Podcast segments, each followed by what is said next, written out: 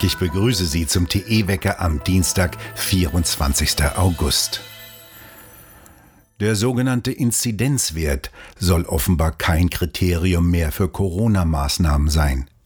Der Wert von 50 soll noch vor der Bundestagswahl aus dem Gesetz gestrichen werden, hat das Corona-Kabinett gestern Nachmittag beschlossen. Morgen am Mittwoch soll der Bundestag in erster Lesung darüber debattieren. Dieser merkwürdige Wert von 50 ist offenbar nicht mehr durchsetzbar. Jetzt soll eine Hospitalisierungsrate als Grundlage für künftige Kontaktverbote, Testpflichten und Ladenschließungen herhalten, also wie viel an Covid-19 erkrankte Patienten in den Krankenhäusern liegen. Neuseeland hat eingeräumt, dass eine Null-Covid-Strategie nichts gebracht hat und gleichzeitig den totalen Corona-Lockdown verlängert. Rund 35 neue Corona-Fälle seien in dem dünn besiedelten Land mit rund 5 Millionen Einwohnern bekannt geworden. Dort ist jetzt alles wieder dicht, die meisten Geschäfte sowie die Schulen.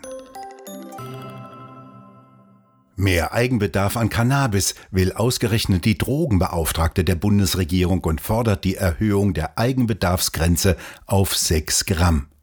Der Besitz dieser Menge soll nur noch als Ordnungswidrigkeit und nicht mehr als Straftat gewertet werden. Polizei und Justiz würden so entlastet, so Daniela Ludwig. In Berlin gelten 15 Gramm als Obergrenze. Diese Grenzen richten sich offenbar nach der Durchsetzbarkeit. Das gilt allerdings nur für Drogen. Die Evakuierungsmission der USA läuft auf vollen Touren. Mehr als 10.000 Personen wurden innerhalb von 24 Stunden aus Kabul herausgeflogen. Die USA haben zusätzlich zu ihren Militärmaschinen 18 Flugzeuge privater Fluggesellschaften angeheuert. Die landen allerdings nicht in dem umkämpften und schwierig anzufliegenden Kabul, sondern auf US-Stützpunkten außerhalb von Afghanistan. In Griechenland reagiert man mit Entsetzen auf das Afghanistan-Desaster und befürchtet einen neuen Migrantenansturm. Asylminister Notis Mitarakis hat jetzt eine Medienoffensive gestartet. Ziel, wir halten die Grenze zur Türkei dicht. Das Land will der bevorstehenden Migrationswelle aus Afghanistan wirksam begegnen und die Grenzen weiter dicht halten. Griechenland werde an den See- und Landgrenzen dauerhaft in der größtmöglichen Alarmbereitschaft bleiben, so heißt es. Die Taliban müssten sich damit abfinden, dass es kein Zurück mehr ins Jahr 2001 geben werde. Das hatte Heiko Maas noch im Juni getwittert und der ist bekanntlich Außenminister. Die Taliban hatten sich offensichtlich nicht an diese Vorgabe gehalten. Sie erfreuen sich vielmehr ihrer neuen, schön gewarteten und frisch geputzten Fahrzeuge, die sie aus Bundeswehrbeständen übernehmen können. Sie bekommen noch ein Zubrot von 100 Millionen Euro, das der deutsche Unterhändler bei den Gesprächen mit den Taliban in Doha ausgehandelt hatte, wenn man das Wort aushandeln in diesem Zusammenhang benutzen darf. Verstörend auch die Bilder, wie viele Afghanen die Taliban begrüßen. Es gelang offensichtlich nicht, sie von Nutz und frommen europäischer Werte zu überzeugen. Der Demokratieexport funktionierte offenbar nicht. Diejenigen, die sich ein freies Afghanistan erhofften und teilweise den Europäern zugearbeitet und geholfen hatten, zählen jetzt zu den Verlierern, müssen sich verstecken und fürchten um ihr Leben. Dazu gehört auch ein afghanischer Journalist. Kollege Air Türkis hat ihn in Kabul erreicht. Wie geht es ihm denn? Also das Letzte, was ich jetzt gehört habe, ist, dass die Lage wirklich unverändert ist. Äh, er sitzt in Kabul fest, versteckt sich, hat ja bereits mehrmals den äh, Wohnort geheim gewechselt, wurde auch schon einmal von den Taliban angegriffen. Äh, er versteckt sich da, hofft auf Hilfe, startet Appelle, aber es hilft bisher alles nichts. Es ist ein einziges Chaos und ähm, eigentlich keine Möglichkeit, da ein gezieltes Verfahren durchzuführen, geschweige denn ein Asylverfahren irgendwie einzuleiten. Also es ist Chaos, er sitzt fest und ich würde sagen, dass er sich auch in Lebensgefahr befindet. Ja. Das ganze Gespräch können Sie in voller Länge direkt im Anschluss an diesen Wecker hören, wenn Sie mögen. In Alaska ist das große Projekt zur Ölförderung mit dem Namen Willow jetzt gekippt worden, mit Hinweis auf angeblich klimaschädliche CO2-Emissionen.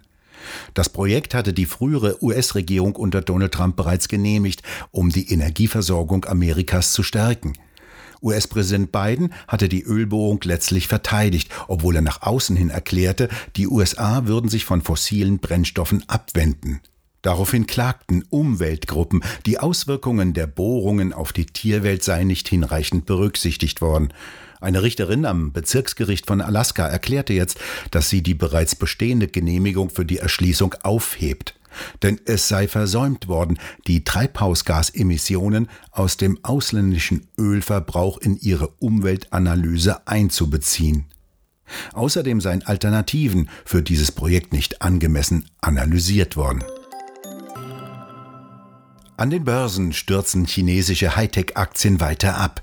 Vor allem der politische Druck von Peking mit seiner Regulierungswut bremst die Unternehmen zusehends aus. Die Aktie der Online-Handelsplattform Alibaba etwa notiert in Hongkong auf Allzeittief. Insgesamt sind die East-Techs an der Nasdaq seit Jahresanfang um rund ein Viertel gefallen. Es ist eben kritisch, wenn mal eben Unternehmenschefs wie der Gründer des chinesischen Internetriesen Alibaba spurlos verschwinden, nachdem sie die Regulierungsbehörden kritisieren und plötzlich geläutert wieder auftauchen. War einfach klasse und äh, die Mannschaft hat da ihr Meisterstück gemacht. Das war sein bisher größtes Meisterstück, das Hansi Flick ablieferte. Die Fußball-Weltmeisterschaft 2014, damals noch als Co-Trainer. Heute ist er selbst der Chef und wird voraussichtlich am Donnerstag in dieser Woche seinen neuen Kader für die kommenden WM-Qualifikationsspiele bekannt geben. Er will in jedem Fall wieder Stürmer, die stürmen können. Ilkay Gündogan ist plötzlich nicht mehr zu alt, wie er das unter Vorgänger Löw war, und spielt nach Bildinformationen offenbar in der Mannschaft wieder mit. Oder heißt die wieder Nationalmannschaft? Im November des kommenden Jahres jedenfalls beginnt die nächste Fußball-Weltmeisterschaft ausgerechnet in Katar, dem Land, das islamische Fundamentalisten wie die Muslimbrüderschaft in Europa finanziert. Das Wetter, es klart heute auf, nachdem der Regen nach Osten abgezogen ist. Allerdings wird es deutlich kühler. Der in diesem Jahr ziemlich nasse und kühle Sommer ist wohl vorbei. Am Wochenende könnte sogar kalte Polarluft hineinströmen. Und zum Schluss das, was Sie bei uns heute bestimmt nicht weiter hören werden. Achtung Schiffsführer, ihr dürft jetzt nicht mehr besoffen schiffern. Das sollen sie tatsächlich nicht, wenn es nach der Änderung der Binnenschifffahrtsstraßenordnung geht, die am Ende des Jahres in Kraft treten soll. Nicht bekannt ist, wie viele Stunden Bürokraten zusammenhockten und über neue Regelungen für größere Fahrzeug- und Verbandsabmessungen sinnierten und neue Regelungen zur Begegnung von Fahrzeugen und Verbänden auf Flüssen ausbaldoverten. Heraus kam dabei auch, dass es Schiffsführern und der Besatzung verboten ist, unter Drogeneinfluss ein Fahrzeug zu führen, beziehungsweise im Weiteren eine Tätigkeit auszuüben, die für die sichere Teilnahme des Fahrzeuges am Verkehr notwendig ist. Also nichts mit 6 oder 15 Gramm Eigenbedarfsgrenze für Cannabis in der Kabine. Die gilt nur für Berlin, nicht auf dem Rhein. Wir bedanken uns für das Zuhören und schön wäre es, wenn Sie uns weiterempfehlen würden. Wir hören uns morgen wieder, wenn Sie mögen. Und jetzt anschließend können Sie das ausführliche Gespräch mit Kollege Arthur Kies über den afghanischen Journalistenkollegen in Kabul hören.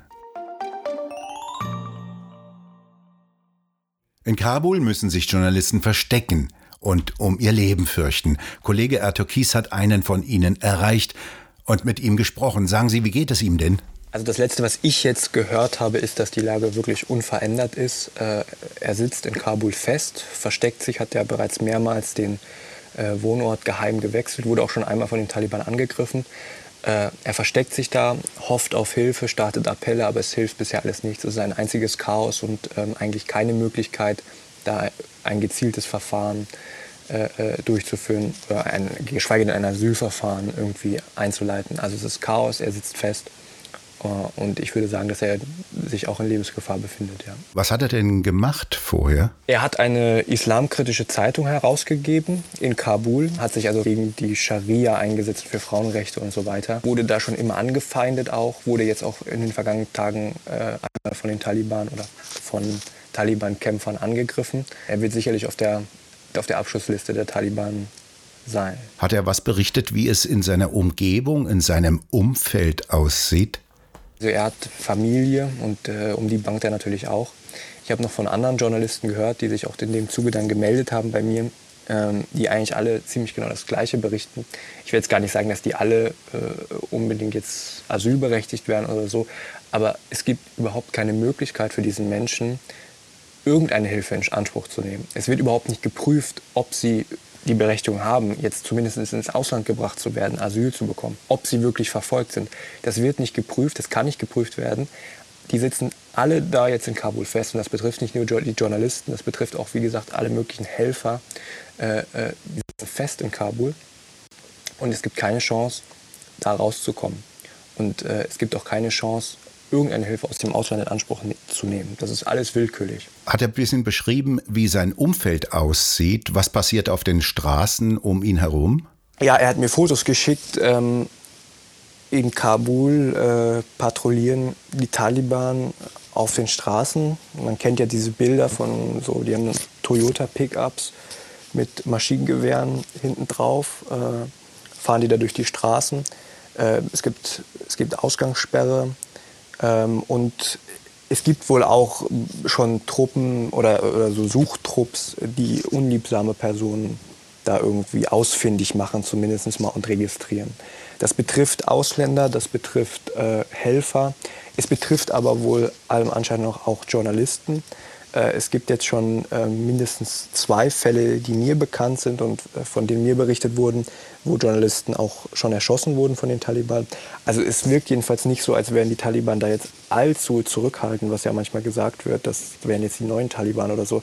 Nein, also die Jagd nach unliebsamen Personen beginnt jetzt schon. Wissen Sie, wie er seine Zukunft sieht?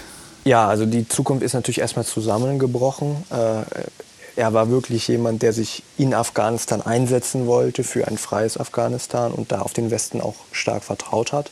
Und das ist ja jetzt schnell zusammengebrochen. Also es hat ja keiner kommen sehen, äh, dass es so schnell geht, dass man jetzt wirklich unter den Taliban lebt. Äh, deswegen ist er perspektivlos ähm, und die einzige Hoffnung, die es für diese Menschen da gibt, ist jetzt irgendwie zumindest außer Landes zu kommen, äh, zumindest in die Nachbarländer zu kommen äh, weil unter den Taliban selbst ist für diese Menschen eigentlich kein freies Leben mehr möglich. Das ist nur noch ein Leben im Versteck. Es herrschte ein gigantisches Chaos dort und äh, es ist fast nicht mehr möglich zu unterscheiden, wer kommt raus und wer kommt nicht raus. Ja, und ich finde, das ist eigentlich auch das Perfide an dieser Situation. Es, es ist die gleiche Bundesregierung, die 2015 äh, die Grenzen aufgemacht hat und, und der Meinung war, also es ist unsere humanitäre Aufgabe, schlichtweg jeden Menschen nach Deutschland zu holen, der es will. Und diese Regierung hat jetzt jede Chance vertan, äh, die Menschen, die wenigen, aber die es wirklich gibt, die wirklich politisch verfolgt sind, äh, dort zu retten und auch vor allen Dingen die Ortskräfte zu retten. Und jetzt sind wir in der Situation, jetzt sind wir, also man muss sich das vorstellen, Kabul ist im Chaos, die Taliban herrschen dort, die Taliban haben dort alles abgeriegelt. Sie können dort jetzt nicht mehr eine, äh, sie können überhaupt keine Prüfung mehr vornehmen. Ist derjenige Ortshelfer, ist der tatsächlich asylberechtigt und so weiter. Das kann kein Mensch mehr prüfen. Äh, das heißt, die Bundeswehr fliegt jetzt, man muss fast sagen, wahllos da irgendwelche Menschen aus, die es eben gerade zufällig zum Flughafen geschafft haben. Wir hören jetzt auch schon Fälle, dass äh, äh, bereits abgeschobene äh, Straftäter aus Deutschland jetzt wieder mit diesen Fliegern zurück nach Deutschland kommen. Das ist also der Wahnsinn. Es kommen nicht die Menschen nach Deutschland, die es verdienen, nicht die Menschen, die darauf ein Recht hätten, sondern es kommen einfach die Menschen, die gerade in dieser Situation in diesen Flieger reinkommen. Und das ist eigentlich das ist der eigentliche Wahnsinn. Das hat mit Humanität nichts mehr zu tun, was da geschieht. Das sagt Kollege Ertürkis. Vielen Dank.